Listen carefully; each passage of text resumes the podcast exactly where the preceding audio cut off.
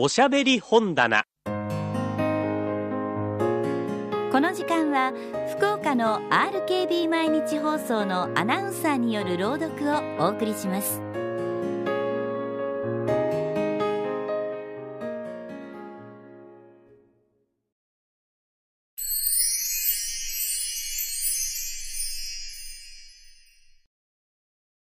豊島義雄作天狗の花。前編。昔あるところに大きな村がありました。北に高い山がそびえ南に肥沃な平野が控え一年中暖かく日が当たって五穀がよく実りどの家も富栄えて人々は平和に楽しく暮らしていました。ところがこの村に不思議なことが起こってきました。夕方田んぼから帰ってきていろんなごちそうをこしらえて一家揃って楽しい食事をしようとしますとどこからか不意にひどい風が吹いてきてランプやろうそくの火を消してしまいます。急に家の中が真っ暗になったのに皆びっくりして大騒ぎをしてから明かりをつけますとまあどうでしょう。今までお膳の上に並んでいたごちそうが一つ残らずなくなっているではありませんか。そういうことが毎晩どの家かに必ず起こってくるのです。村の人たちは大変困りました。その頃はまだ電気灯やガス灯はなくてランプやろうそくをつけていましたからどんなにしても不意に吹いてくる風のために消されてしまいました。雨戸をすっかり閉め切ってもどこからかその風が吹いてくるのでどうにも仕方がありませんでした。しまいには明かりが消えたらすぐにまたつける用意をしておきましたがそのちょっと暗くなった間に大事なごちそうはすっかりなくなってしまいました。それかといって大変勤勉な村人たちでしたからまだ明るいうちに仕事を辞めて夕飯を食べる気にもなれませんでした。そしてなお不思議なことには村で一番立派なごちそうをこしらえてる家にそういうことが起こるのでした。うっかりごちそうもこしらえられませんでした。一体何者がごちそうをさらっていくんだろう？村の人たちは考えてみました。けれどいくら考えても分かりませんでした。何しろ姿も見えなければ音もしないんですもの。ただ不思議な怪物というよりほか到底分かりっこはありません。それでも村の人たちは一生懸命になってその正体を見届けようとしました。するうちに少しずついろんなことが分かってきました。大きな羽うちわを見たというものが出てきました。赤い高い花を見たというものが出てきました。火の衣を見たというものが出てきました。何か人間の形をした大きなものが暗い空をふわりふわり飛んでいたというものが出てきました。天狗だ!と誰かが言い出しました。なるほど。いろんなことを考え合わせると天狗に違いありません。きっと貪欲な天狗がやってきて羽うちわで明かりを仰ぎ消して人のこしらえたごちそうをさらっていっているに違いありません。村の人たちは天狗だと決めてしまいました。ところでいくら天狗だからといってそのまま放っておくわけにはいきません。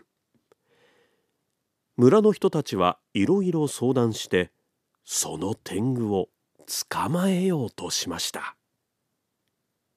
がなかなかそうは参りませんでした。戸の隙間からでも入り込んできて音も立てずにごちそうをさらっていくほどの天狗ですもの。自由自在の術を知っていて人間の手に捕まるものではありません。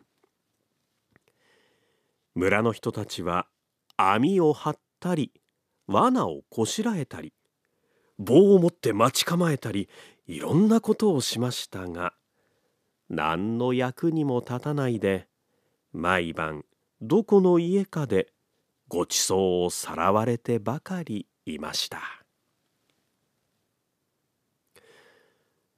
ところがこの村にたった一人怠け者がいました。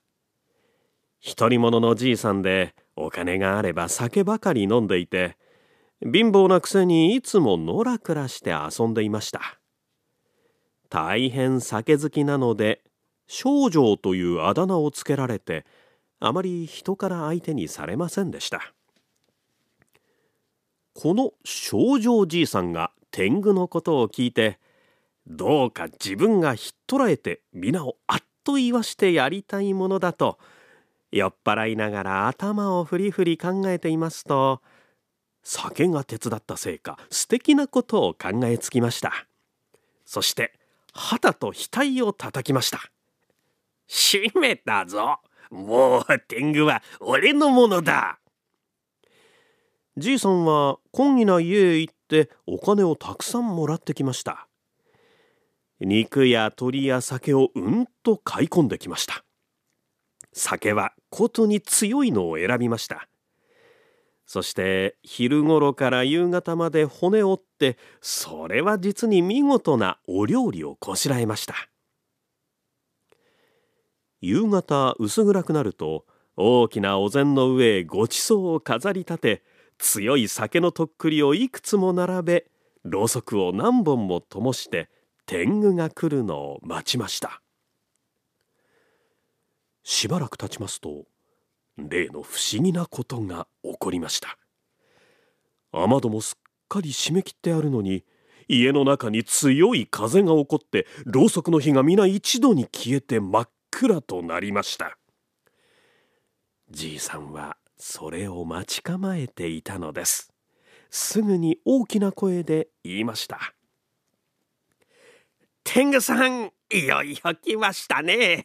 私はあなたが好きで、この通りご馳走して待っていましたよ。どうかさらっていかないで、ここで食べていってくれませんか。私はあなたが大好きだから、一緒に一杯やりたいと思って、酒まで買っておきましたよ。本当か。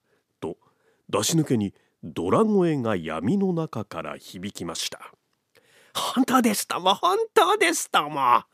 とじいさんは大喜びをして答え返しました私は決してあなたに悪いことをしようなどとそんな考えを持ってやしませんよ。私はあなたみたいな人が好きですよ。大変なごちそうをこしらえてお待ちしていたんです。一緒に飲んだり食ったり歌ったりしましょうよ。まあお待ちなさい。私は真っ暗な中で目が見えませんから今ろうそくをつけます。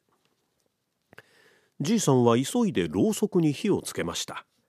そしてひょいと見ると孫を肩なき大天狗が目の前に立っているではありませんか。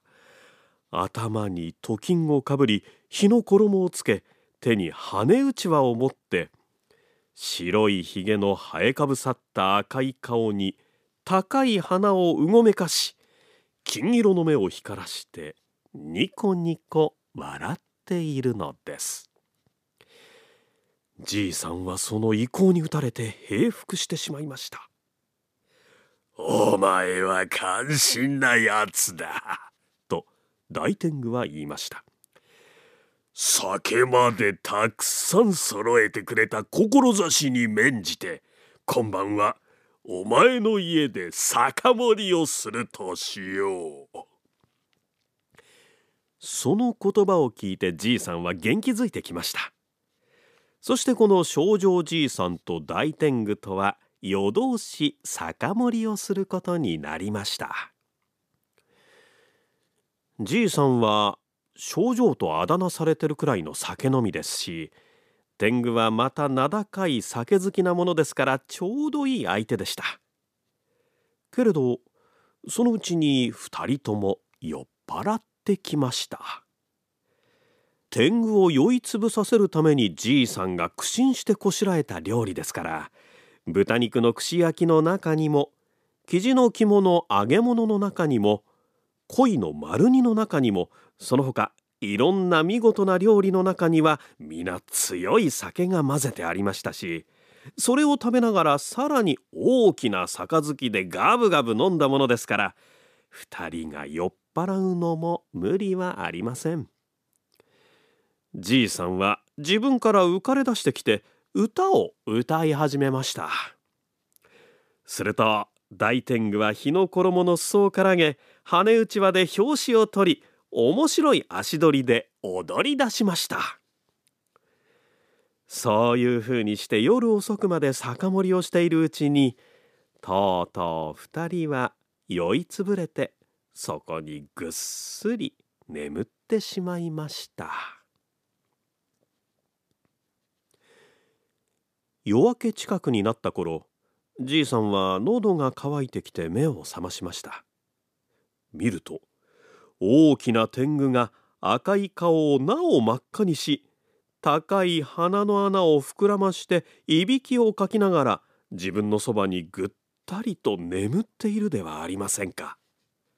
じいさんはびっくりして飛び起きました。そしてしばらく首をひねって考えているうちに昨晩からのことを思い出しました。